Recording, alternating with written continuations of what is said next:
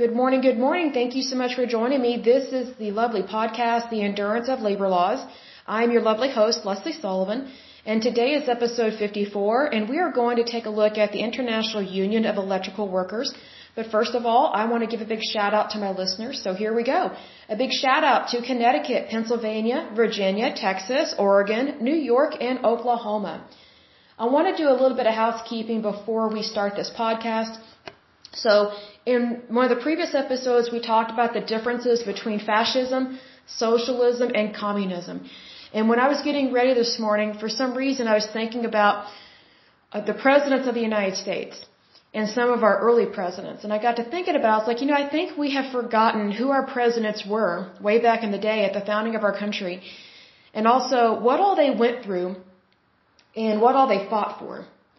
Because they did not fight for socialism, communism, or fascism. They didn't want any of that. And thank goodness they did not want it because you cannot found a free country on any of those. Because there is no real freedom in socialism, communism, or fascism. In fact, all three of those are a form of tyranny. So I'm just going to go through some facts here. Our first president of the United States was George Washington. He was born February 22nd, 1732. He died December 14th, 1799. Technically, he served two terms as President of the United States, and he chose to retire. He did not want to be in political life anymore. He wanted to retire. And then he sadly passed away from a very severe throat infection. I believe it's a strand of the virus from influenza A or influenza B is what he passed away from but it greatly inflamed his throat, and he passed away from that. So, um, but in regards to George Washington, he had a very amazing career. He had a military career. He also worked as a farmer. He owned land. He was um, a prospector as well. And then he got to serve as president of the United States. Like he, he was appointed that and voted that. Because people saw something in him that was great. They thought that he would be a great leader for this new nation, this new country, because he wanted people to be free. And what people forget is that many of the original people that fought in, in the American Revolution against the British, most of them were British citizens. They were British civilians, I guess you could say.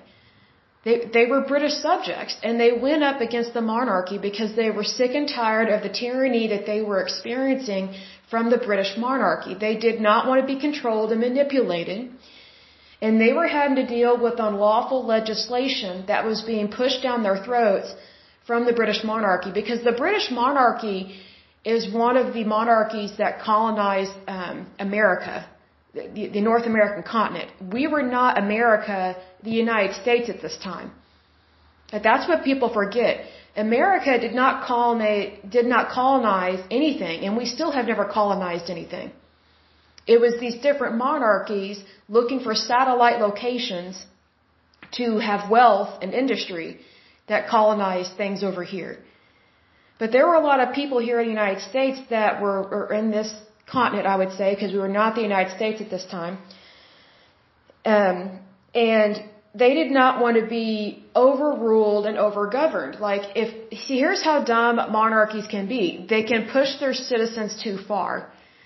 They raise their taxes. They try to limit their movement. And for example, like there was a, an act that was passed on the colonists um, from Great Britain saying that you can't go past this mountain range or this river, like you, you can't expand west. You're not allowed to go west and, you know, have more business or have more land. Like the, the monarchy, they didn't want their people to be happy, the British. They didn't want people that lived here in America to be happy. They just viewed the people that lived here as just subjects of the crown and sub uh, servants of the crown. Like they weren't even considered equal citizens to people that were still living in England. They pretty much viewed everybody that was over here in the United States as just the, the queen or king's personal piggy bank. They used them for money. Well, the colonists here had had enough, and George Washington was one of them. See, what people forget is that our founding fathers and the citizens that fought against the British, they were actually very loyal people to the crown. They were actually very loyal to the British monarchy. But the British monarchy used and abused them for money, for land, and for enterprise. They didn't really value their opinion. That's why they overtaxed them. They didn't care that they were legally stealing from the colonists over here. That's how evil and greedy the monarchy was. So that's why our founding fathers, they, they formed a militia, they formed an army, and they fought against the British. They said, we're not doing this anymore. You don't understand our lifestyles. You don't understand our, our, our, um, our industry, our enterprises. You're just using us for money. But yet, when we send delegates and representatives over to the king's court and to the legislation, you don't listen to us. You've never been over here, but yet you act like you own us, you act like you know us, and you don't. That's why the American people got so mad at the British monarchy. And they went up against the British monarchy. And what people forget is that a lot of people died. A lot of Americans died in that war. So, you know, when it comes to freedom, whatever you fight for, there is also sacrifice. And our founding fathers, which George Washington is one of them, you know, it was not easy to go against everything that he knew. That's what people forget as well. They forget that he had to leave a completely different way of life in order to be truly free. And he knew that if they lost the war against the British, they would be publicly executed. And what people don't know or don't remember about monarchies back at that time, especially the British, is that when you went up against the crown and you lost, you were called a traitor. You were um, convicted of treason and you were publicly executed, regardless of whether you're a male or female. But if you were a male, it was really brutal. Because one of the ways they executed you was being dragged and quartered. Now, what people don't know about that is what it means, because we've lost a lot of that history and we, we don't execute people like that because it's very inhumane and cruel. To be dragged and quartered means uh, for a man that they they hang you up, they they hang you by a noose, but they keep you alive, they castrate you, possibly pour tar on you. They cut you down while you're still alive, breathing for air. They tie ropes around each one of your limbs, like arm, arm, leg, leg. They tie each one of those ropes up to a horse or an ox and they pull your limbs off of your body and they drag your body at the same time. That's how cruel and evil the British monarchy was. That's what they did to people to basically instill fear in other people so that way they won't ever go up against the king or queen again. Now, just think about that. Like, really let that sink in because that's what our founding fathers were risking. They were literally risking being tortured and mutilated publicly and being murdered publicly, being publicly executed. So these men really put their life on the line. And there were women that put their life on the line as well. Even though they, they didn't serve as president, they served on the battlefield. Like, they, they helped you know, cook for the men. They help do all these things. And that's not to say that women are subservient and that's all that they are, that, you know, that's all they can do is cook. Not by any means. These women knew how to shoot.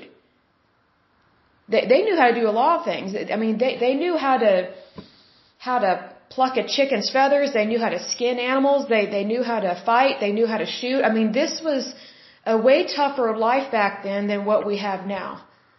And they knew that they had a right to bear arms. Both men and women. They had a right to bear arms. So just because women wore skirts all the time back then, that doesn't mean that they didn't know anything, that they weren't educated, and that and that they didn't do any type of hard labor, and that they didn't fight in that war as well because they did. Some of them were on the battlefield, helping out. I mean, because they knew it, it was a fight for their life because they knew that if they lost that war, all the men in their family were probably going to be killed and then they would probably be put into indentured slavery, if not be hung on a tree, be publicly executed. So they, they knew it was important. And I mention this because all these people, basically our ancestors of our country, our founding fathers and all the citizens that were here at that time, They literally put their lives on the line for this country and for the founding of this country. They were doing something new, something that had never been done before. They were fighting for true freedom, for true liberty, without the help of any monarchy, because they were fighting their monarchy. And also, these men that fought, especially these higher up men, these men that had status within, you know, British society, they basically lost the gentry.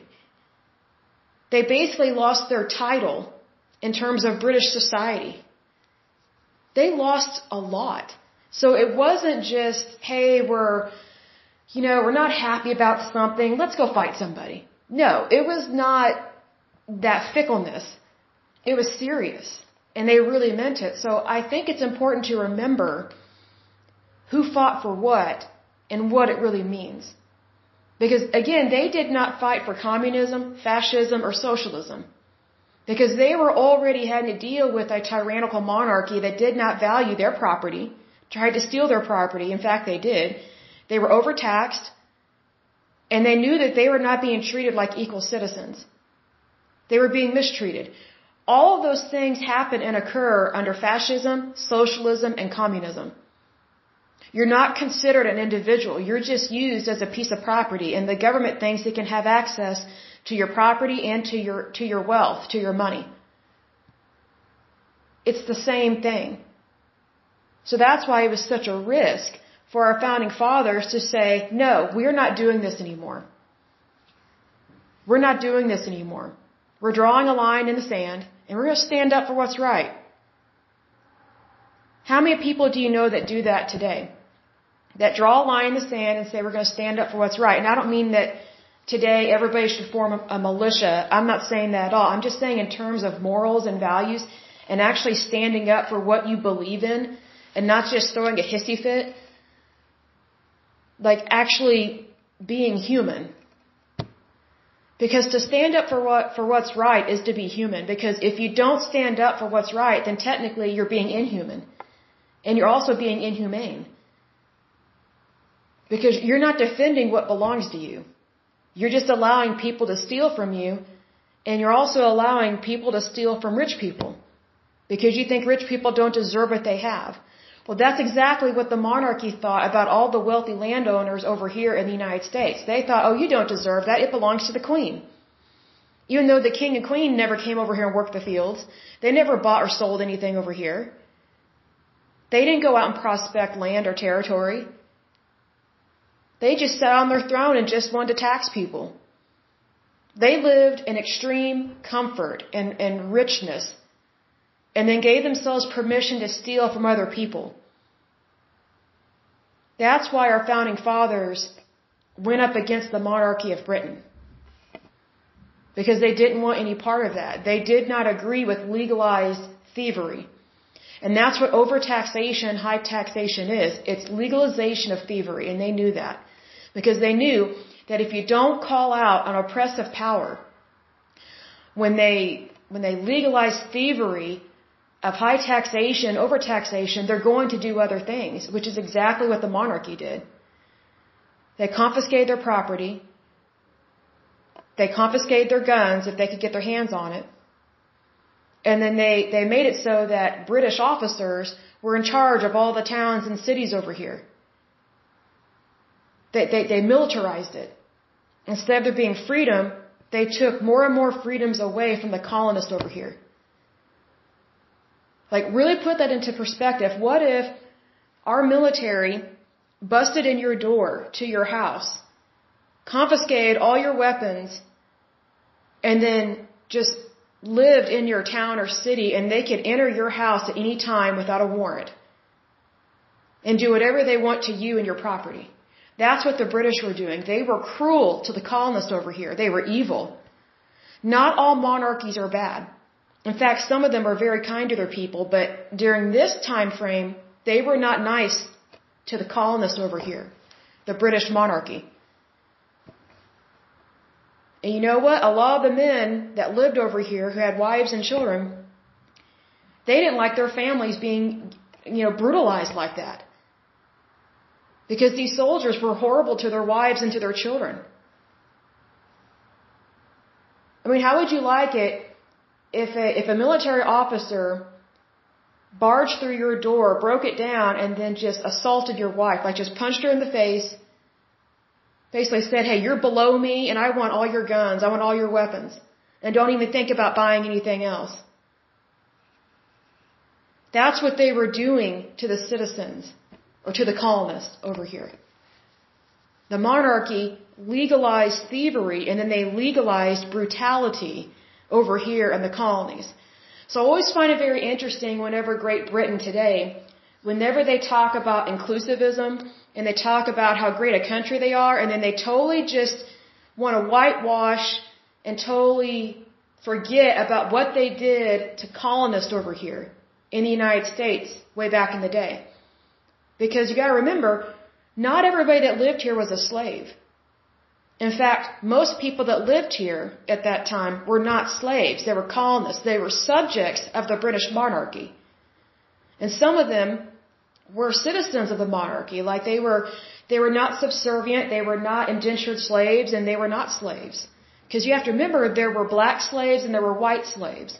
White people, there is a white slave trade as well people that were white slaves, they were known as indentured servants, meaning you went into service for a certain amount of time, usually seven years at a time, and you earned your slavery. Or, or you earned your freedom, excuse me. You were enslaved for seven years, and then you were freed at the end of your term or your contract. And also, what a lot of people don't remember or don't know was that the reason, another reason why we had so many people over here from Britain at that time was because there was a pretty large ratio of children that were kidnapped off the streets of London and then forced to come over here to work in the colonies. There was a child slave trade, a, a white child slave trade. So it's not just blacks that have been slaves. Probably every, I, I would imagine every race on this planet at one point in time either has been enslaved or their ancestors have had some form of slavery put upon them. Like slavery is nothing new.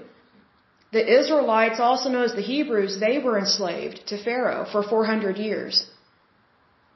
So, you know, just realize that that's not new. It's still not acceptable and it's still not okay.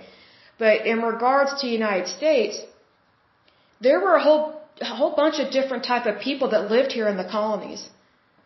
It wasn't just rich white people. There were some rich white people, but what you have to remember, probably 90 to 95% of the population that lived over here in the colonies, they were British. Their citizenship, their homeland was Britain. Because the United States was not around yet. We were just a colony. We were just a satellite location to Britain. And we left because Britain was mistreating us. They were being, being really cruel. And, you know, God bless our founding fathers, they said, ah, this isn't happening anymore. We're sick of this. You would appreciate us. You mistreat us. You mistreat our wives, our children. You bring slaves over here, whether they're white or black. We're not having, we're not doing all this. This isn't right. And what people will get confused on is they'll say, well, Leslie, the black slave trade didn't go away for a long time. That's true. But not everybody here in the colonies was for the black slave trade. There were many people that owned slaves and freed them. A lot of times people inherited land and with that land came slaves. So just because someone had slaves back then, that doesn't mean they actually bought them. They could have very well inherited them. And many of their slaves were freed by their landowners. And what also people forget is that after we left the British monarchy and we, and we were founded as a country and we started growing as a country, as a nation, there were blacks that owned slaves. And there were also Native Americans that owned slaves. And we know this, especially in Oklahoma, because we have a lot of Native Americans that live here. And what they don't want people to know about their heritage and, and their history is that they owned slaves as well. They had slaves that were of other Indian tribes and they also had black slaves. So whenever they cry, oh woe is me, look at our pain and suffering, I have to go, well, what did you do to other people?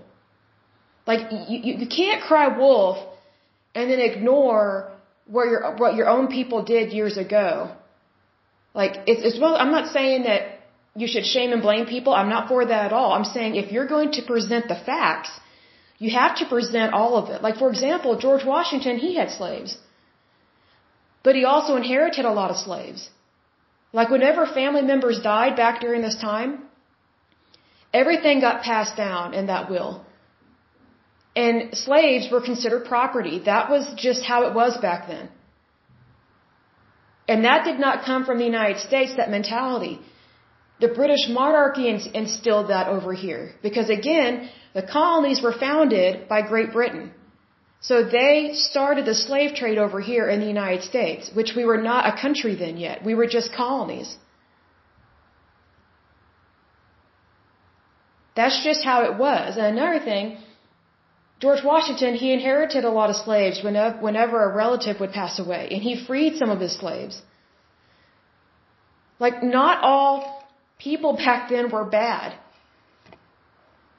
Nobody's perfect by any means, and that's not to excuse anything, but you have to look at what was the society like at the time.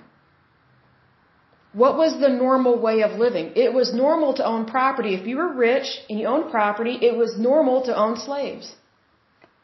That, that was just a normal part of life. But that part of life was instilled in their mind and instilled in their society by the monarchies that colonized there. That wasn't the American way, that was the British way. Because technically the slave trade was started by Spain. The Spanish monarchy. They technically started the slave trade of African Americans. And then other monarchies got in on it and started purchasing slaves and deporting them, exporting them, importing them, whatever word you want to use. Because they were not treated as, as people because they were not viewed as citizens or subjects of that kingdom. See, that's a kingdomship. If you're not a citizen or a subject of that kingdom, you can be overtaken and you can be ruled. That, that's how monarchies operated back then. We still have some monarchies today, but they don't operate completely like that. Like that's why the British people really don't like their monarchy. Like their current monarchy and the royal family, it's it's just a name only kind of thing. They don't really have any power. They like to think that they do. I mean, they're they're kind of popular, but I mean, they're they're not the be all end all anymore. In fact, their citizens, they really can't stand that they, that they still have any type of monarchy at all. They don't really respect them. Because people don't want to be ruled by the few. Who would? And so that's why our founding fathers fought against the British because they wanted everybody to have freedom and they knew it had to start somewhere. Like they knew they couldn't fight and win a war to free slaves at this time because they themselves were not free. They themselves were subjects of the British crown. And they knew that if they wanted true freedom, they had to free themselves first. So that way they could be free to free their slaves and encourage other people to have citizenship within the country. Like you have to do that in phases. That's just how it is. Because what good would it do? What good would it have done if our founding fathers and all the people that lived in the colonies at that time, if they had fought Great Britain saying, hey, we want to free all of our slaves, so we're going to fight against you. But yet, they themselves were not free. Th- that's just dumb. Like, you have to free yourself first before you can free other people. So that those are the decisions that they made, and they knew the only way that they could have true freedom was to separate themselves and get away from tyranny. Get away from anything bad. That's what they chose to do. And I'm going to get a drink of water. I'll be right back. Okay, we are back. So let's go ahead and get started on this union here. I just wanted to go through some history, a little bit of the United States and what we fought for. And because it kind of brings to mind how off track some of these unions get, because a lot of them are founded in fascism and socialism, well not socialism, fascism and communism, kind of the top two that are really bad. Because they're not the American way. And the way that you know if something's not the American way, go back in history and read on our founding fathers and realize what they fought for and what they risked their lives for. So, oh, also I want to mention this. Just so you know, this podcast, whatever is said on here is copyrighted. So, if you use any of this material in a book or in anywhere, you, you have to cite it correctly because this is copyrighted, just FYI. So, let's go ahead and get started on this union here. This is the International Union of Electrical Workers. It says the International Union of Electrical Workers, IUE, was a North American labor union representing workers in the electrical manufacturing industry. While consistently using the, the acronym IUE, it took on several full names during its history. Originally the International Union of Electrical, Radio, and Machine Workers, and after 1987, the International Union of Electronic, Electrical, Technical, Salaried, Machine, and Furniture Workers. The IUE grew out of a dispute in the United Electrical, Radio, and Machine Workers of America, UE. The UE had been founded in 1936 and was given the first Congress of Industrial uh, Organizations charter in 1938. As in many of the new CIO unions organized in the 1930s, the membership and leaders of UE include a variety of radicals, including socialists and communists, as well as New Deal liberals and Catholics. Now, something I want to mention here about that. Um, there are a lot of Catholics that are very liberal and are Democrat. There are a lot of people that think that, oh, if someone's Catholic, they must be conservative. No. Um, I was Catholic for a good while of my life, and I was shocked at how many people in the Catholic Church are Democrat, and even worse, they're, they're crazy liberal. I'm just like, how can you call yourself a Catholic, take the Eucharist, you know, partake of communion, but yet you believe in abortion even almost right up till the baby is born. Like that's murder. Like we have to call a spade a spade here. Like if someone can be born premature and they can be kept alive in a NICU, but yet an abortionist can abort a baby that's almost full term and it would stay alive outside the womb. So just imagine what that abortionist, that MD, that doctor, just imagine what that medical professional has to do to that little baby in order for it to die. In order for the abortion to be complete, they have to kill it. There are Catholics that are for that. And here's why that's weird. First of all, that's very immoral, unethical, and it should be illegal a lot of that stuff. But also, it's a form of eugenics. And for those that are not aware of eugenics, eugenics is where someone else that is not you decides who lives and who dies. An example of this is the Aryan race. Basically, what Adolf Hitler tried to push onto people, even though he wasn't even Aryan. The Aryan race is, supposed to be blonde hair and blue eyed. He wasn't even blonde hair and blue eyed. Like that's how foolish people were to follow him. He, he's trying to promote the quote unquote Aryan race where there are no flaws whatsoever, but yet he wasn't even Aryan. Like that's just dumb. So you're gonna have an Aryan race, but but your leader obviously is not even Aryan. Like it's so dumb. But here's the thing: there is so much cruelty and unethicalness and just inhumaneness in in um, in eugenics because they think that if your baby is retarded, it should be killed. They think that special needs people should be terminated. And that's what the Nazi party did.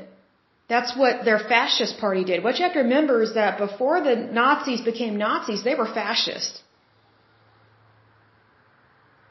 That's, that's why fascism is very dangerous to any country. Are they, are they free to think that way? Sure, but they should not be in any way, shape, or form in any type of leadership role. The risk is too great because they target people and they usually end up killing them. And that's what happened in the 1930s. You had the fascists take over a lot of government control, a lot of government power, and then they became the Nazi Party. And one of the things they did, that the Nazi Party did, they, they encouraged people to practice eugenics. Because they viewed it as a, it's a form of birth control basically. But they thought they should be control of who, they thought they should be in control of who lives and dies. And so one thing that the Nazi party did was they made it seem like they really cared about people's kids. They made it seem like they really cared about the mentally ill, the disabled, the mentally retarded, you know, people that are autistic, you know, things like that. So what they did was they they sent out flyers and, and they let people know that, hey, we want to take care of your loved ones. So they rounded up all these people's loved ones and said, hey, we know they're a burden to you, so why don't you let us take care of them? Well, what they did was they institutionalized all these, these people, these people's relatives. Basically, these families that didn't want to be burdened with their relatives anymore. They basically shipped them out and so what the Nazis did was they experimented on these people, these innocent people, on how to kill them. They tortured them. Because they didn't see them as human. They, they viewed them as less than, how I word this? If you were not Aryan, if you're not quote unquote of the Aryan race, it didn't matter if you were Jewish or not at this point if you're not of the Aryan race, they thought you were subhuman and they thought you were the problem. They thought that you were, that you were the one with all the diseases and that, and that if we just get rid of everyone that's not of the Aryan race, then we won't have all these genetic defects anymore. We won't have the mentally retarded. We won't have the deformed. We won't have the autistic. We won't have the mentally slow. They, they got rid of lots of people. And mind you, some of the relatives, some of the relatives of these people that died, some of them didn't care. They were relieved to get rid of them. Because they quote unquote didn't want to be burdened with other people and their problems, quote unquote, their problems.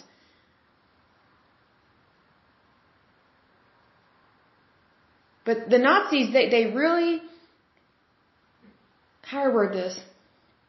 They didn't start out as Nazis. That's my point. It grew into that. They started out as fascist.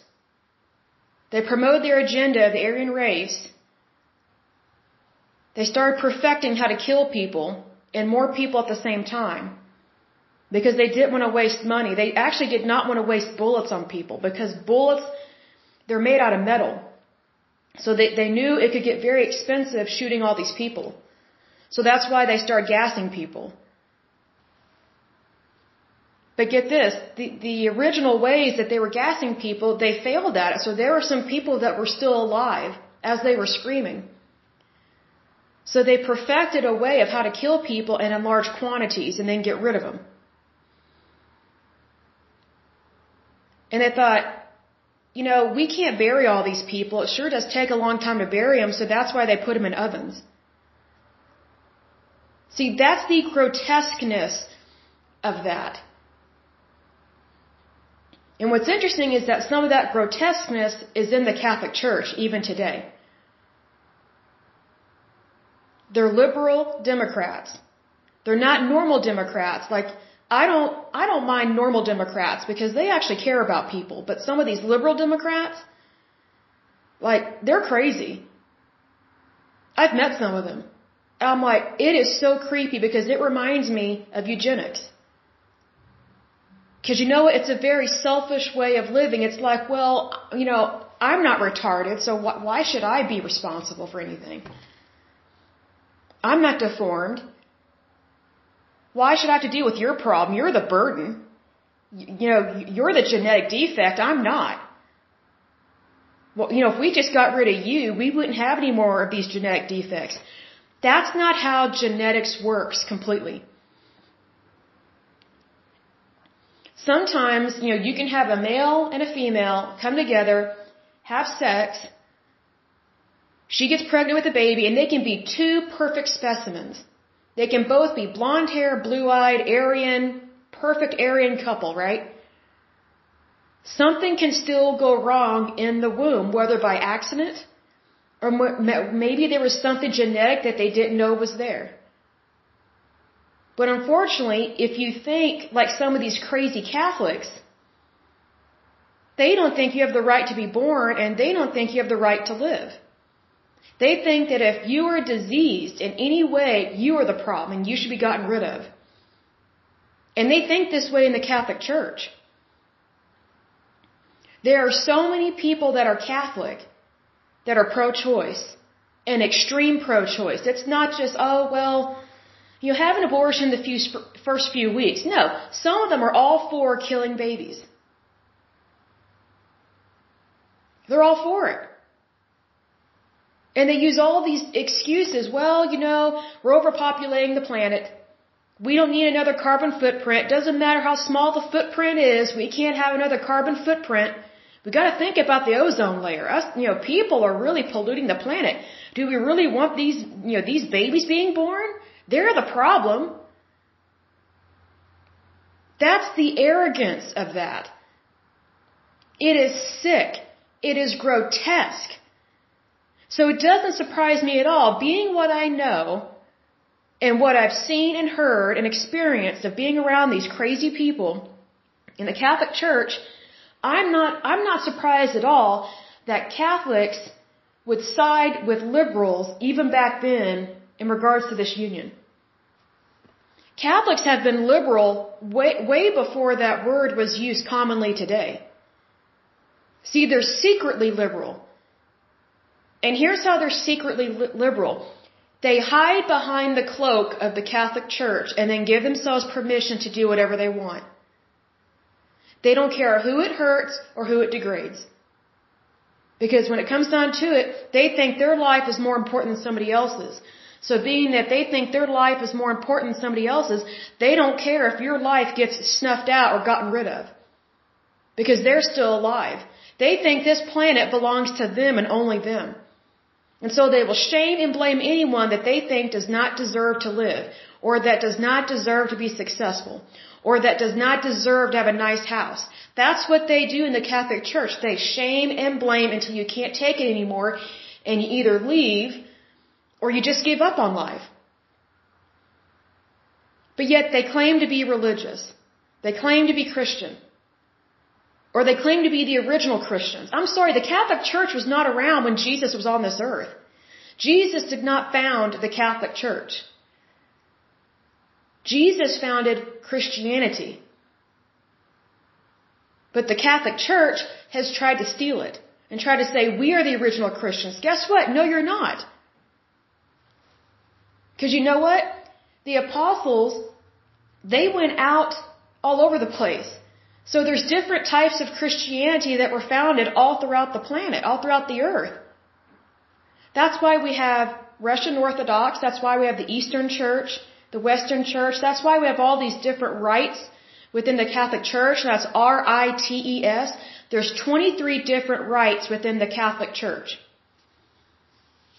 And it's typically based on where the apostles founded their Christian churches. And it deals with the language of the land of where they founded their churches. You know, the Vatican in Rome is not HQ for Christianity. Heaven is HQ for Christianity. Our Heavenly Father is number one. Not people, and especially not the Pope and not some bishop or priest or nun or, or layperson. It's our Heavenly Father. But unfortunately, when it comes to Catholics like this, they think they're number one. And they give themselves permission to do whatever they want. Well, that's very similar to a lot of these unions. And it's very evil and wicked because they don't care who they trample on and who they hurt. And they did a lot of harm in the 30s and 40s. Because that's when, you know, in the 1930s, now mind you, eugenics is nothing new. I think we talked about this in a previous podcast. Eugenics has been around since the beginning of time. You can see eugenics being utilized in the Old Testament with these different pagan religions when they would sacrifice their children. one of the number one reasons why they would sacrifice their children to these pagan gods was because they had too many children and they wanted to get rid of one or two of them. So that way they wouldn't quote unquote feel burdened. Does that remind you of what we just talked about with the Nazis claiming to want to help their families? They got rid of people because they thought they were a burden. It's the same thing way back in pagan times. Of course, we technically still have some pagans these days. They just don't want to call it that, but that's what it is. But we're talking about like biblical times here, like Old Testament. There's a reason why God wanted his people to turn away from pagan religions, because number one, those pagan religions were not the true God, and number two, they were giving themselves permission to murder and to murder babies and to murder children. See, they gave themselves permission to commit crimes. That's very similar to what these crazy liberal Catholics do. They give themselves permission to, to vote in a very unethical way, like be extremely pro choice. Not just a little pro choice, but extremely pro choice. And then put on their holier than thou clothes their veils. And I'm not, I'm not against veils, but you know, if someone is so pro killing babies, I'm sorry, you really have no right to act religious whatsoever. Because technically what they're doing to these kids, these babies, in abortion is demonic. It's evil, it's wicked.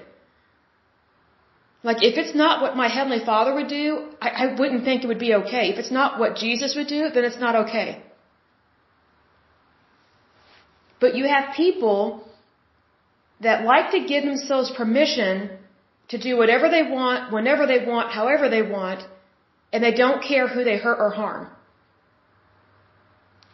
And what I was saying was that eugenics is nothing new. It's, it's been used as a form of birth control for years. It's been a way to control population. Like China is not the first population to try and institutionalize a one child law. I think it's now, I think they're allowed now to have two children over there. Other societies have done that since the beginning of time. And it's been evil doing that since the beginning of time. Because it's not the right thing to do to kill somebody. Murder is murder. Know, think about the words birth control. They're controlling whether or not someone gets birthed, whether or not they get born. Why look at this way? You and I were born. Why shouldn't somebody else have the opportunity to be born? To be free, to live, to breathe the air, to celebrate a birthday? To do all the things that you and I do. Like, who's to say that we are better than somebody else? In terms of this. That eugenics thinking was rampant in the 1930s. It was rampant. And also in the United States. It was not just in Europe. It was in the United States. And it was being horribly utilized in our prison system. They were sterilizing graphically, graphically and horrifically sterilizing prisoners when they were in prison during the 1930s. Because they thought if you commit a crime, there's something genetically wrong with you and you don't deserve to procreate.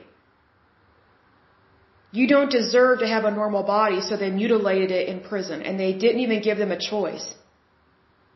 They were brutal to them. That happened in the United States in our prisons. Especially here in Oklahoma. It was cruel.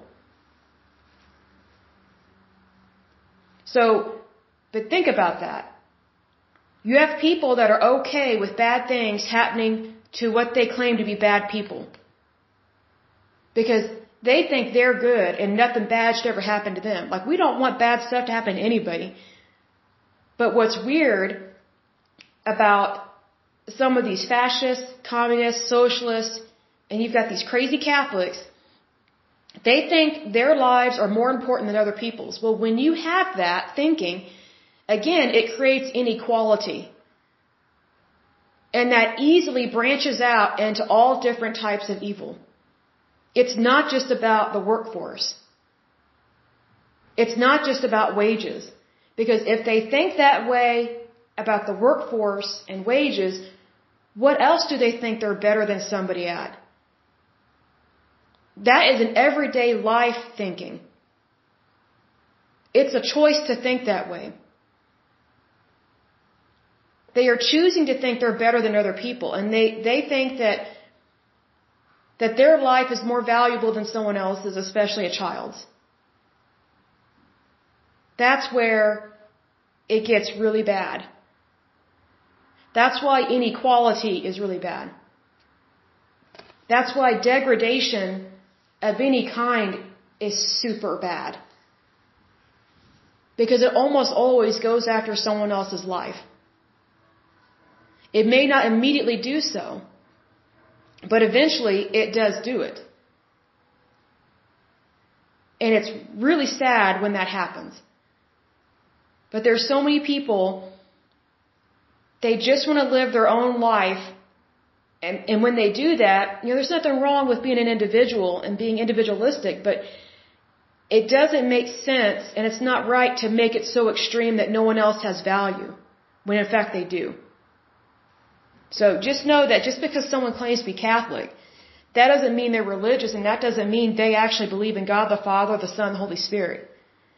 And that doesn't mean they're living the way they're supposed to.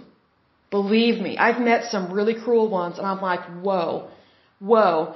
If anybody should never be in a position of power or should never work in the medical field, it would be some of these crazy Catholics. It is really creepy. But anyway, it says here, Concerned about the rise of fascism, these diverse forces put aside differences to form a popular front. The UE's first president was James Carey, a follower of Catholic social teaching, and Secretary Treasurer Julius Emspak was allied with the Communist Party. In 1941, however, the Communist faction moved to take total control and voted Carey out as president. Opposition emerged with socialist and New Deal elements forming UE members for Democratic Action, modeled on the liberal anti-communist Americans for Democratic Action. The Catholic element worked with the Association of Catholic Trade Unionists. Between 1946 and 1949, the so-called right wing, as the anti-communist faction was referred to, led an effort to win back leadership of the UE. While the anti-communists built support with the expulsion of the UE from the CIO in 1949, a new tactic was used of forming a new union, the IUE, with Carey as its leader. With the support of the CIO, over 300,000 former UE members joined the IUE in its first three years. While academics debate whether to call it union raids, the IUE relied on NLRB elections to determine which union had the right to represent workers. By the mid 1950s, the IUE had easily overtaken the UE as the dominant union in electrical manufacturing. As the major union at the General Electric Company, IUE confronted, I think it's, see, foul, Balwarism, I'm thinking. I'm just going to say Boulwarism because I'm not sure how to pronounce this word. Um, Lemuel Boulware was GE, GE's vice president for labor relations from 1947 to 1960. Under Boulware, or Boulware, however you want to pronounce it, GE would present the company's contract offer to the union and no revisions would be made. The point was to make collective bargaining meaningless and lessen the value of the union in the eyes of its members. In 1964, the National Labor Relations Board declared such tactics to be unfair labor practices. So it says here, Boulwarism or Boulwarism, however pronounced it, is the tactic of making a take it or leave it offer in a, in a negotiation with no further concessions or discussions. It was named after General Electric's former vice president, Lemuel Boulware, who promoted this, the strategy. Goes on to say the IUE was one of the leading forces in the civil rights movement. IUE President James Carey chaired the AFL-CIO Civil Rights Committee and the IUE played a leading role in the 1963 March on Washington. In 1972, IUE filed a discrimination lawsuit against Westinghouse Electric, claiming that Westinghouse's wage structure resulted in less pay for women than men earned for comparable uh, for comparable jobs. Women at Westinghouse earned only 80% of that of men doing similar work. IUE's victory in the suit helped establish the legal status or helped establish the legal basis for pay equity. Now, what I want to mention here is that that's not the only way that places of work can discriminate. Here in Oklahoma, we have a lot of employers, unfortunately, that they pay single people less than married people. So it's marital status discrimination because they think that if you're married, you deserve more pay because you're procreating, you're popping out kids, and because you're married. So they think that single people don't deserve or need that money, which in fact they do. They do deserve it because the job is not about procreation. It's not about spawning kids. It's not about getting married. The job is about the job. If someone has the skill set and the talent and they're being paid a certain wage, they should be paid that wage based on the job description, the performance, and what they're willing to do. It has nothing to do with what takes place outside of work. It has nothing to do with, you know, procreating, spawning your kids, um, getting married, getting divorced, daycare, all this stuff. A job is a job. However, I personally have experienced discrimination based on the fact that I'm single. And also, there are employers that they did not want to hire me because I was single. They think that married people are more stable than single people, which nothing could be further from the truth. Because most of the unstable people I've met over the years were married. And they had been in and out of relationships for years. Because divorce is so high. So it's like really like, don't pull the marriage card on me. Like I'm all for marriage. I think that's great. I look forward to getting married. I look forward to having children. But it's not appropriate to use marriage as a status symbol and also to use your kids as a status symbol and as a way to discriminate against someone else that's not married and doesn't have kids. Like often what I call um, Oklahoma is I call it the USS Noah's Ark. Because it's like if you're not married and popping out kids, well, especially for women, if you're not married and popping out kids by a certain age, you're considered weird and you're considered an old maid. And at some point, once they think you're too old, quote unquote, to have children, and that you're not worth marrying, they don't even really care anymore that they think of you as an old maid. Like it's it's just like you're you're nobody, which is really weird. I'm just like, wow, really? Grow up, grow up. It is so strange. So that's not the only way that there can be discrimination in the workforce and in the workplace. Because I experienced that for years. And I'm just like, you know, you're not supposed to ask people in an interview if they're married. So what I did was I started wearing a um, a wedding band on my on my left hand whenever I would go into these interviews. I would just give the impression that I'm married, and if they called me Mrs. Sullivan, I just let them think it because I wanted a job. That is sad that I had to be quiet about my marital status because I risked losing the job opportunity. And another thing, I mentioned this in a previous podcast, that I was also overlooked for promotion and for, um, not commissions, but what is it, bonuses, because I don't have any children. They think, oh, you don't need that money. Why don't you give it to someone who actually has kids and has bills? I'm like, oh, really? So you think I don't pay anything to the electric, to the electric company, to the gas company? You think I don't pay any rent? Like, come on. Would you like being discriminated against like that? No, nobody does. But, but the, there is this, um, this sense of entitlement. I'm better than you because I'm married and I have children, therefore I must be wiser and I must be more educated, when in fact, guess what? You're not. Just because you're married doesn't mean you're wiser and more educated, it doesn't mean you're better. In fact, some of the dumbest and stupid people I've ever met are married and have a lot of kids. Like they just don't understand how to live. It's just like a free for all when you walk into their house. It's weird. And then they think because they're married, that they can just tell other people what to do all the time. It's like, okay, just because you're legally, you know, getting laid doesn't mean that you have the right to tell me what to do at all, and it doesn't give you the right to look down on my life and my lifestyle.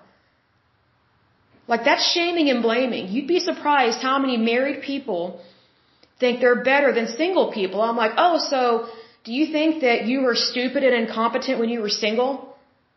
Well, no, I don't think that about myself. Oh, really? Then why do you think that way about me? See, that's the arrogance. That's the pompousness. It's that entitlement thinking. That people give themselves permission to push other people down. They find some little, I don't want to say niche, but, but, but they find one little thing that they think they're good at, and they use it against other people to discriminate.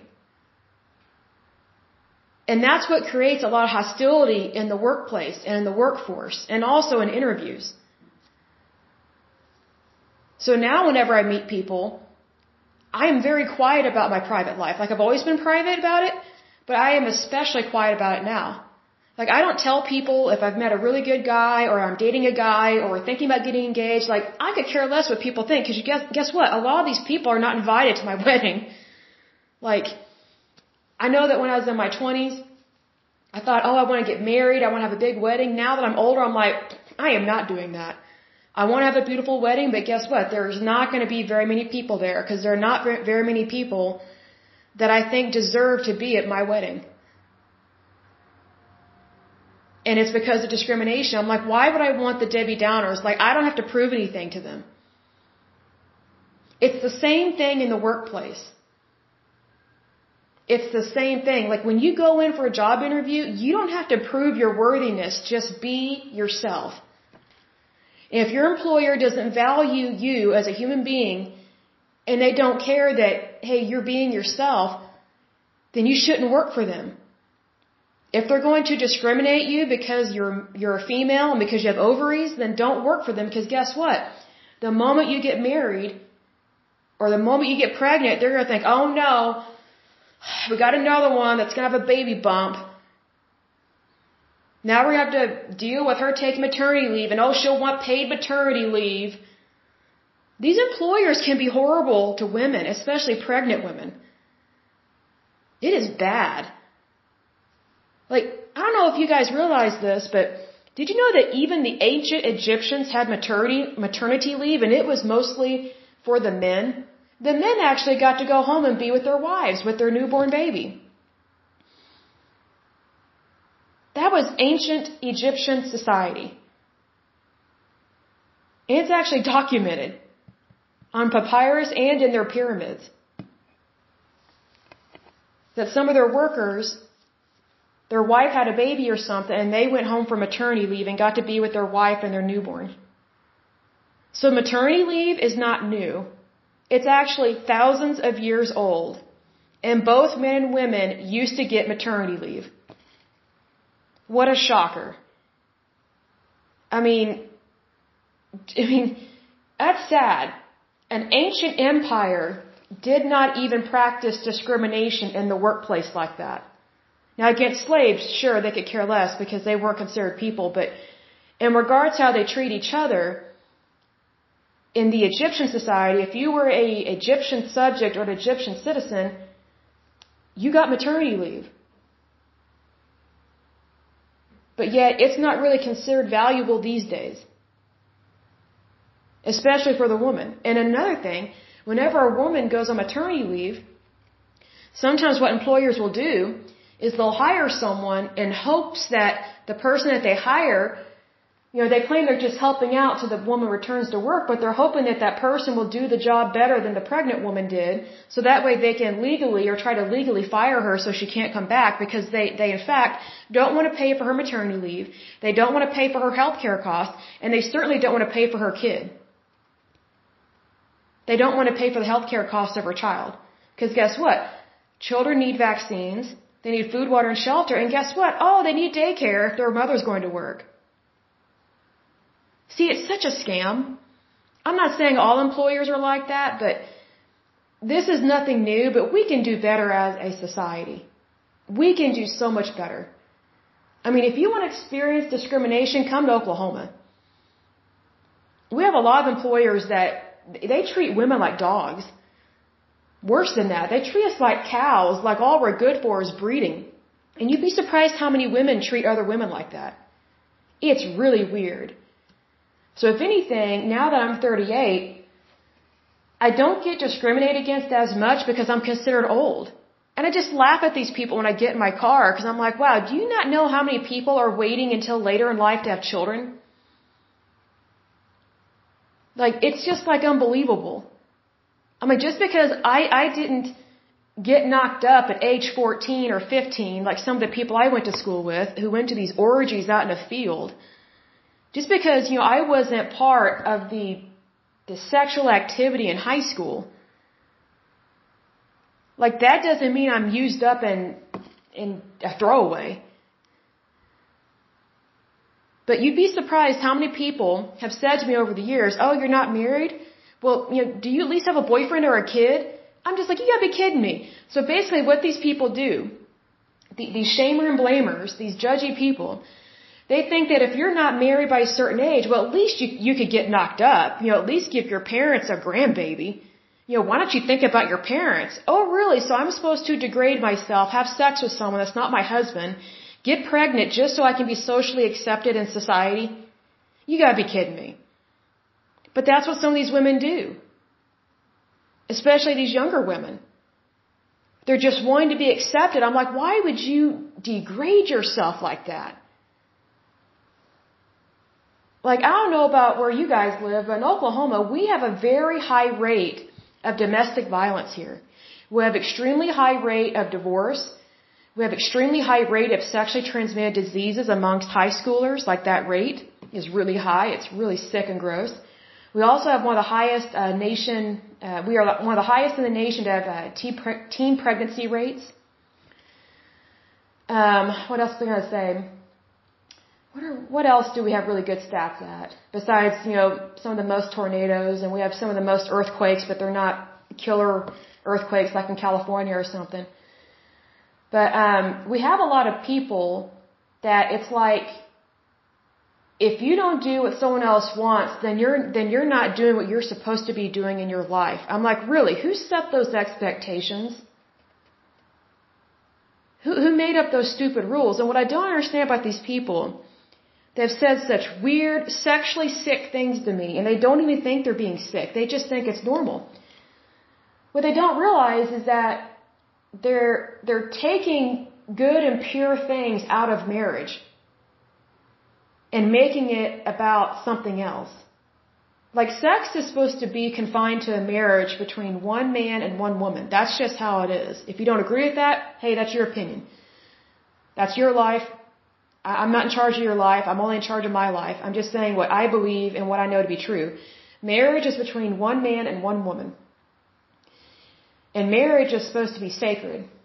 Like, it's a covenant between us and God when we get married. So, what I don't understand about these so-called Christians that come up to me and start talking to me about this stuff, oh, you're not married? Well, do you at least have a kid? I was like, oh, so, you know, before I before I started aging into my 30s, it was, why aren't you married? Why aren't you having children? But now that my 30s, I'm like, oh, well, at least you could be having sex outside of wedlock and have a kid. So basically, I'm supposed to commit the very sin that was being shamed back in the day just to satisfy what you think about my life and what I should be doing.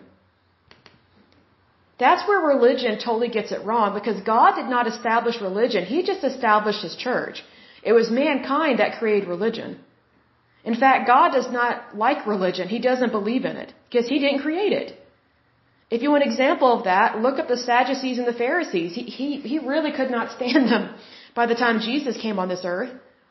That's why Jesus called them hypocrites. Because they believed in punishing people more than loving people. They utilized God's law to be cruel to other people. They didn't want to lift them up, they wanted to tear them down. How is that any different than what's going on in some of these workplaces? People are taking things that are meant for good and using it for bad. Labor is supposed to be a good thing for people to earn a living, to be successful, you know, to be happy, healthy, and whole, and do all those wonderful things. But then you get bad people into bad management, and guess what they do? They discriminate and they hurt people. And they start deciding who's worth more than somebody else. Guess what? It's not a matter of who's worth more than somebody else. Eh, eh, that, that has no bearing on this. It doesn't matter if someone's male, female, gay, straight, or sexually confused, or LGBTQ, whatever other alphabet number or whatever they put in there. I don't care. It doesn't matter what someone is sexually. A job is a job. It doesn't matter what someone's sex is. A job is a job. You don't pay someone less because of what they were born. You don't do that. At all. Ever, ever, ever. It, it just amazes me what people think they can get away with. And sometimes they do get away with it, and they especially get away with it in these Bible Belt states. because they use religion as a way to dictate employment. Like I remember this one job I had years ago. I was working in uh, an accounting office. And I mostly worked with women, which was absolute hell. It was like working in a hen house. Because women can be really cruel to each other. I'm just like, look, I'm just here to do the job. Like, if I make a friend, that's great. If not, I could care less. I, I just like working. I really do. Well, these women, man, they, they wanted you to know what religion they practiced, what they thought about marriage, you know, what they thought about their lifestyle, what they thought about your lifestyle. And it's just like, you know, I was just more nose to the grindstone. And they got angry at me for getting promoted and getting a raise. And I'm just thinking, okay, well, who's sitting here gossiping and who's actually doing the work? I was thinking that I didn't say it. But it's just, I'm here to do my job. That's all I want to do. And then when they realized that my, that I was doing really good compared to, compared to them, they did whatever they could to sabotage my work. And guess what? Management did nothing about it. Because they didn't want to deal with it. They didn't want to deal with the unprofessional behavior of some of their employees. And the reason why was because they had unprofessional people in management. So they had the wrong leaders in place. And they were not acting in a leadership manner. It was just a free for all in this office. Like I would often have to plug my ears just because of some of these sick sexual conversations that would be taking place amongst these women. And they weren't gay by any means, but sometimes women just are way too graphic and it's sick. Like sometimes women are worse than men in, in, uh, in offices and workplaces. And they get away with it because they're quote unquote women. And it's like, you know what? I don't care that you've hit menopause. I don't care that you've had a hysterectomy. I don't care that, that you're dry as a bone when it comes to having sex. I don't care. That's not my job. That's gross. That's sick. You have a problem. Go see an OBG, OBGYN. Oh, but that's right. You don't believe in modern medicine. So it's like, if you don't believe in modern medicine, then why are you talking about anything to do with your body? Like, it just, I should just roll my eyes. I'm just like, this is so weird. And most of these women were older women. I was one of the youngest women there. There was only one other girl, or two other girls that were younger than me. So you had three young girls and then all these old hags we worked with. And normally I love working with older people, but these women were just horrible. They were just unbelievably unprofessional. And I was like, wow, I can see why some of them have gotten married and divorced, married and divorced, and I can see why their husbands really are not interested in them anymore. Because if they talk like this at work, what are they talking like at home?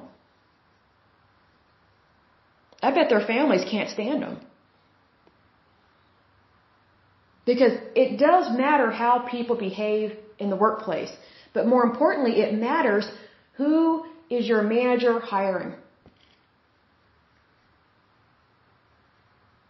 And also, who is upper management hiring to put in charge of all these employees? Like, we went through like two or three accounting office managers while I was there, and I think I was there maybe a year, year and a half. To go through two or three accounting managers is ridiculous. It was so mismanaged. It was so poorly run. I'm like, you can't get anybody else that, that's good. Like, let us interview some people. Like, let the people who are actually doing the work and doing it really good, let us interview some people. Like, we know what to look for. You want a good team? I'll help you find a good team. Because the team you have right now, it's not acting like a good team. It's horrible. So the harder I worked, the meaner these, these the meaner these women were to me.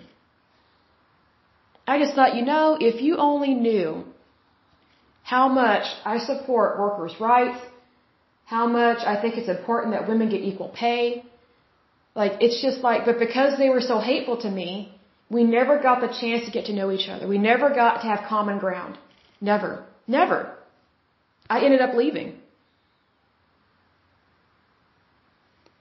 And what's interesting is that this company, it was run by a, a, a Iranian man. He, he immigrated here years ago from Iran. He's an idiot. These Muslim men, they are so stupid when they run businesses. They really are. They just think you can put a bunch of women together in one room and everything's going to be fine. I'm like, wow, what a moron. What a moron. He just hired whatever he could hire and he wasn't going for professionalism. He just thought, oh, you have ovaries? Get in there. Oh, you got a uterus? Get in there. That's what it was like. He wasn't hiring quality, he was hiring quantity. Like a harem. Is what it was like. And I was like, wow, what a sexist pig. I couldn't stand working with him. I was so glad that when, whenever he would not show up, which it was rare whenever he did show up, but usually when he did show up, he was pissed off about something, excuse my language, he was angry about something and wanted to yell at somebody. So I stayed away from him because I don't like being yelled at. And considering that I was fairly new, I was like, well, I'm not in charge of any of this. I just do my job and do it well. Like, I'm not a manager. Not by any means at that job. But he, he just did not understand labor laws. He did not understand employment. He did not understand wages. He did not understand human resources. He did not understand accounts payable, receivable. He did not understand taxes. He did not understand W-2s. He did not understand W-4s. He did not understand accounting. He did not understand audits.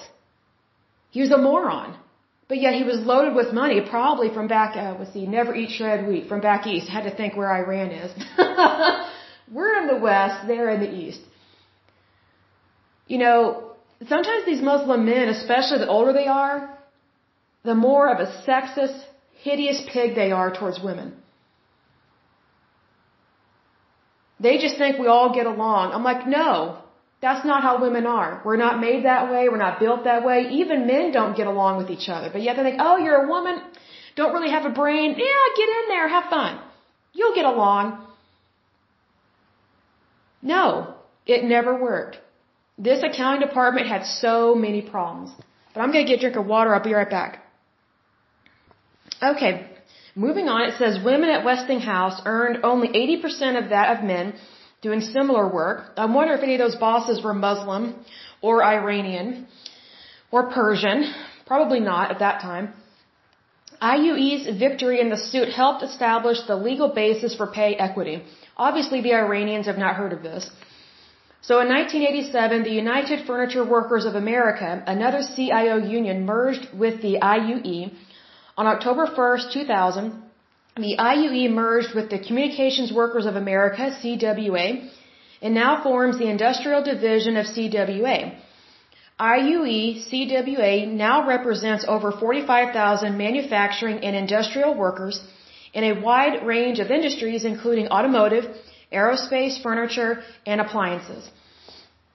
So, we learned quite a bit with this one, but this is one of those where it's like an umbrella under an umbrella, which is I guess good in a way if you want more power and you want more numbers, you want more members. The only thing I get concerned with is with anything to do with socialist or communist, and this has direct links to socialist and communist, especially in its founding. So that's why in one of the previous podcasts, we discussed what it means when you're talking about fascist, communist, or socialist. Because again, I would say the lesser evil of the three is socialist. But eventually it can turn into fascism or communism. Now in terms of which one's more evil, fascist or communist, I kind of, sometimes I think fascist and other times I think communist because here's why. The Nazi party started out as fascist. But here's the thing. We have communist China that we're dealing with right now. And they kill people all the time and we don't hear about it because they control and kill off some of their press.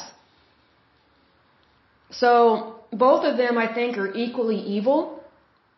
It's just they do evil things at different times.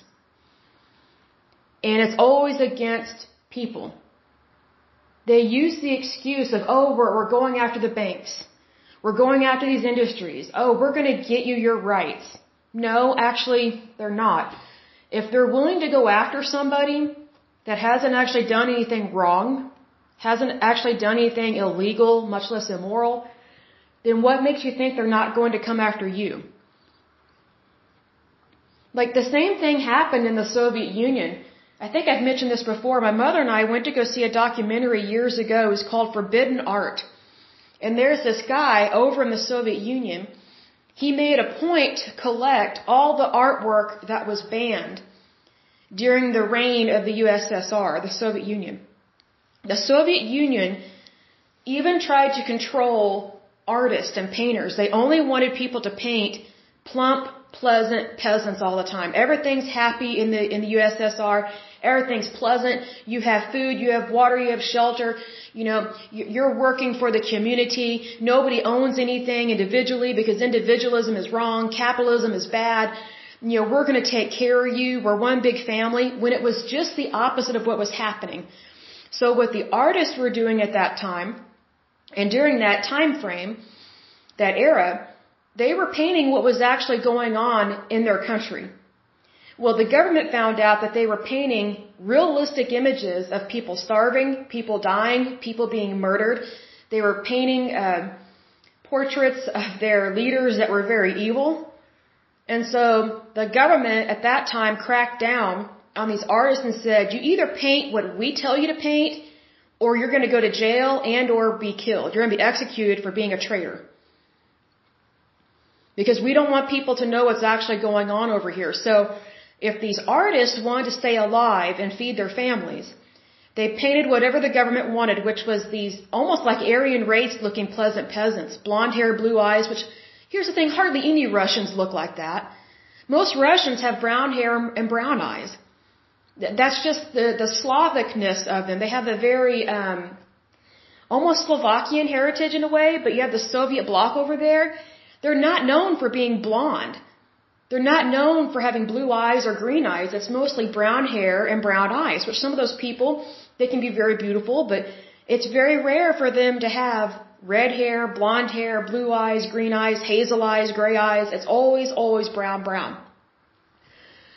Well, these artists, they would kind of semi-rebel. Others would greatly rebel. If they greatly rebelled and refused to paint what the government wanted. And I think the government even had them sign a paper saying, I will only paint, paint and draw what you tell me to draw and paint. Otherwise, I will be arrested. So it's basically controlling the press, is what the Soviet Union did. And so you had some artists that would sign that paper and they never painted anything illegal. They just painted or drew the pleasant peasant stuff. Everything's great. The the government provides and they've got their sickles and their hammers in their hands, all that good stuff, right? Everything's great. Well, then you had some artists that, yes, they would sign that, and yes, they would draw and paint what the government wanted, but they would also secretly draw and paint what was really going on, but they had to hide that art in the walls of their houses and in their attics and in their basements.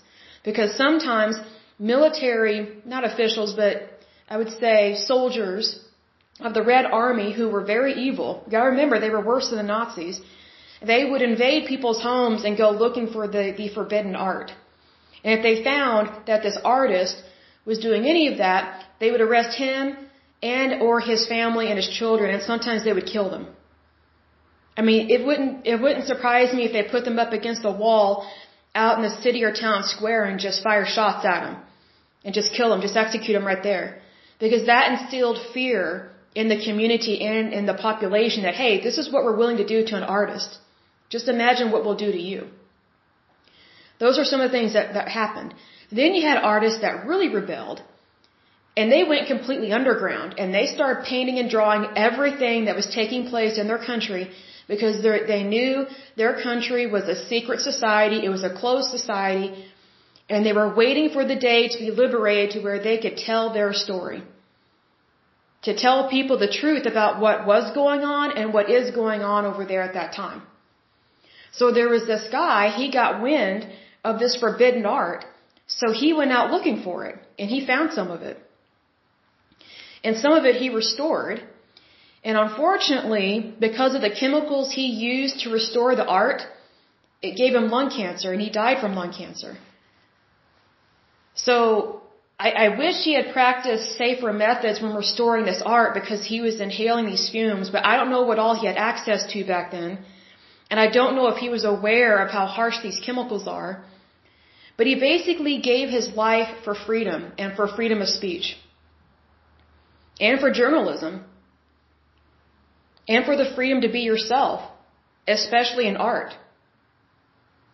Because I think people forget that when you have a socialist, fascist, or communist party in charge of your country, even the artsy people don't have freedom. Nobody has freedom. And this was during a time in the Soviet Union when the Communist Party took over the banking system. They took over everything, just like what the Nazis did. They took over banks, they confiscated people's property. They controlled people's, people's labor, they controlled their movement, meaning if you wanted to go to the city for the weekend, you couldn't just leave town. You had to get permission from the military officer that was in charge of your village or town. You had to get permission to leave. You always had to have your papers on you. You, know, like, for example, in that movie, I think it's called Casablanca, and there's this uh, military officer that says, papers, papers, where's your papers? And people like frantically looking for their papers because if you don't have your papers on you, you can't get in a country and you can't get out of a country. That's what military regimes do. They turn you into a piece of property, and if you don't have the right stamp on you, you got a whole lot of problems. Big time. So I encourage you, if you have never seen the documentary Forbidden Art, you need to watch that. It was very eye-opening. Like, I didn't know much about the Soviet Union at that time because the Soviet Union isn't really taught in public schools. At least it wasn't back when I was in school. We were not really taught about um, communism or fascism. It was just kind of lightly touched on. At least we were taught about democracy and freedom and you know capitalism. At least we were taught that, and at least we were taught about our founding fathers and taught about them in a positive light, in, in a truthful light. I don't know so much now about what's going on with that because I don't have children in school, but I didn't have a lot of world history knowledge in school. We, we just didn't discuss that. It was not very common. So whenever I saw this documentary, I was horrified and shocked at what these people went through just in their everyday life. And they're not even political officials. They're not public officials. Um, they're not like a public figure. They're, they're just normal, everyday people like you and me. And if you're not a normal, everyday person and you are in a political office or whatever the case may be, God bless you. I pray that you have a wonderful life and that you know, you're doing everything that God is calling you to do. But in terms of my life, just a normal everyday life, there was so much I did not know about across the pond, as they say. I did not have a lot of world history growing up. So needless to say, I was horrified at what these people endured and some of them were murdered because of what they drew and what they painted because they wanted they needed an outlet for their misery, their pain, their agony. And get this, their own government tried to steal their voice. And a lot of the, a lot of the time the government was successful because if they didn't like your voice, they killed you. So technically, a lot of these artists that were murdered, they were technically martyrs. They were mar- martyrs for the, for the fight for freedom in society. Like, I remember looking at the credits at the end of this documentary and I was just kind of numb. Like, I couldn't even get up. I couldn't even feel my legs. I was just numb. And so finally my mom and I get up and we walk outside and we walk outside into beautiful daylight. It's a beautiful sunny day. And it's just like, wow, the things I was going to say we take for granted, but, you know, I wouldn't say necessarily take for granted, but it's just like sometimes we're just ignorant. And we don't realize how good we have, and that doesn't mean you're taking it for granted, because that doesn't mean you're taking anything. It just means that, hey, you might not be aware of what happened all those years ago. And sometimes ignorance is not bliss. So I think a lot of young people these days, they don't understand what the real root of fascism and communism and socialism, what it actually is. Its root is destruction of freedom. It's basically a form of thievery. And it is technically a form of slavery because when you, when you do not have individual freedom, you're technically a slave of whoever is over you. Whoever is calling the shots is technically your master. So if you live in a country like the United States, you're not a slave because you call the shots in your life. You have, you have freedom. You have a voice. But if you don't have freedom, you don't have a voice. And what these tyrannical governments do, where it's fascist, communist, or socialist, they try and silence you. When you try and be an individual, when you try and be who God called you to be. And here's another thing.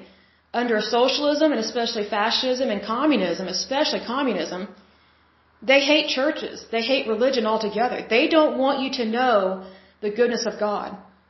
They don't want you to have hope of any kind. The way that they skirt around it in the beginning is they say, oh, we want to be inclusive. We accept everybody. Religion may reject you, but we will include you. That's not true.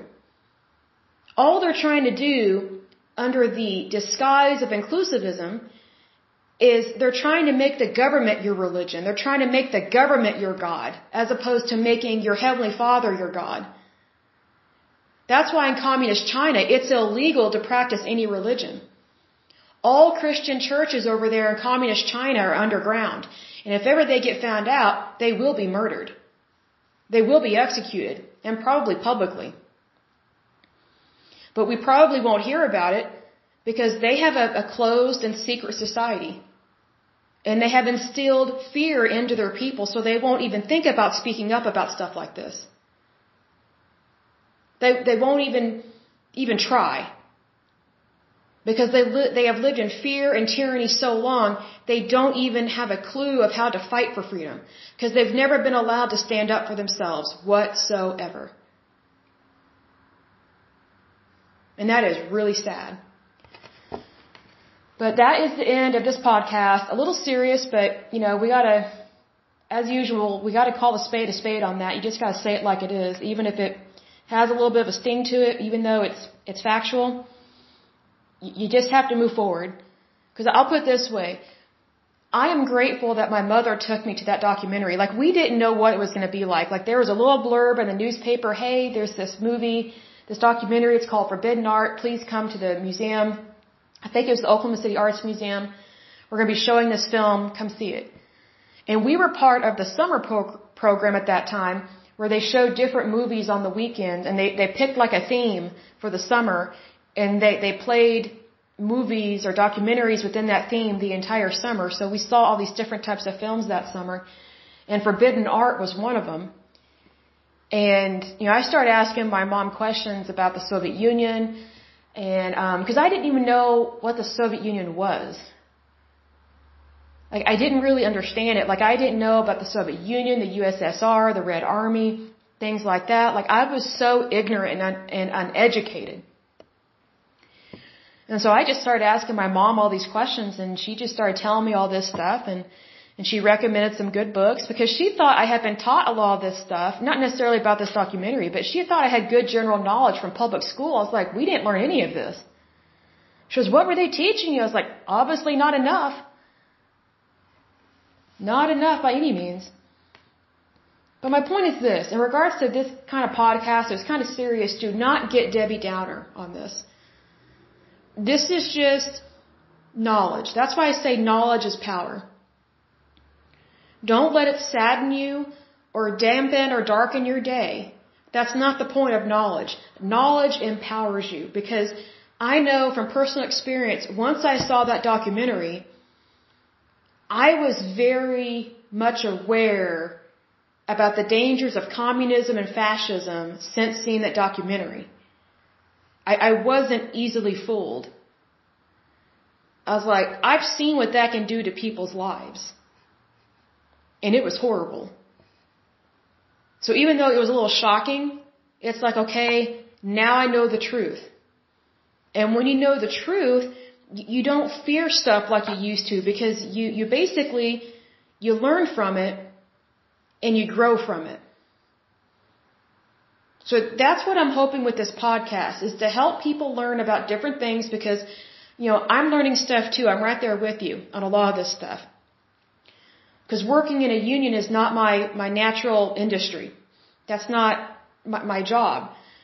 But as I'm learning this stuff, like I, I've had to really, I don't know, I, I had to learn and grow as well. I'm right there with you. Like I almost quit this podcast, if you remember, way back in the beginning because of what I found out about some of these unions. It was so shocking and so irritating and so frustrating. I was like, how can this be happening in our country? Like I saw the warning signs of it. So I thought, well, am I a quitter? No, I'm not a quitter. Even though I don't like everything that I read, I was very disappointed. But I thought, you know, is it better to be quiet or is it better to be a light in the darkness? It's better to be a light in the darkness because that way other people can see. That's why I chose to continue this, this podcast. I thought it was more important to suck it up and do good. I guess is my point. So, but anyway, um, the next podcast episode is going to be the National Association of Broadcast Employees and Technicians. That one should be neat. If we have not already done that one, some of this sounds familiar because we're dealing with um, media production. But I will double check and make sure that we haven't already done this one. And it might be one of those things where it actually just sounds familiar because it's under another union's umbrella. So that's no problem there. Um, definitely will double check this and make sure we're not duplicating anything. But until next time, I pray that you're happy, healthy, and whole, and that you have a wonderful day and a wonderful week. Thank you so much. Bye bye.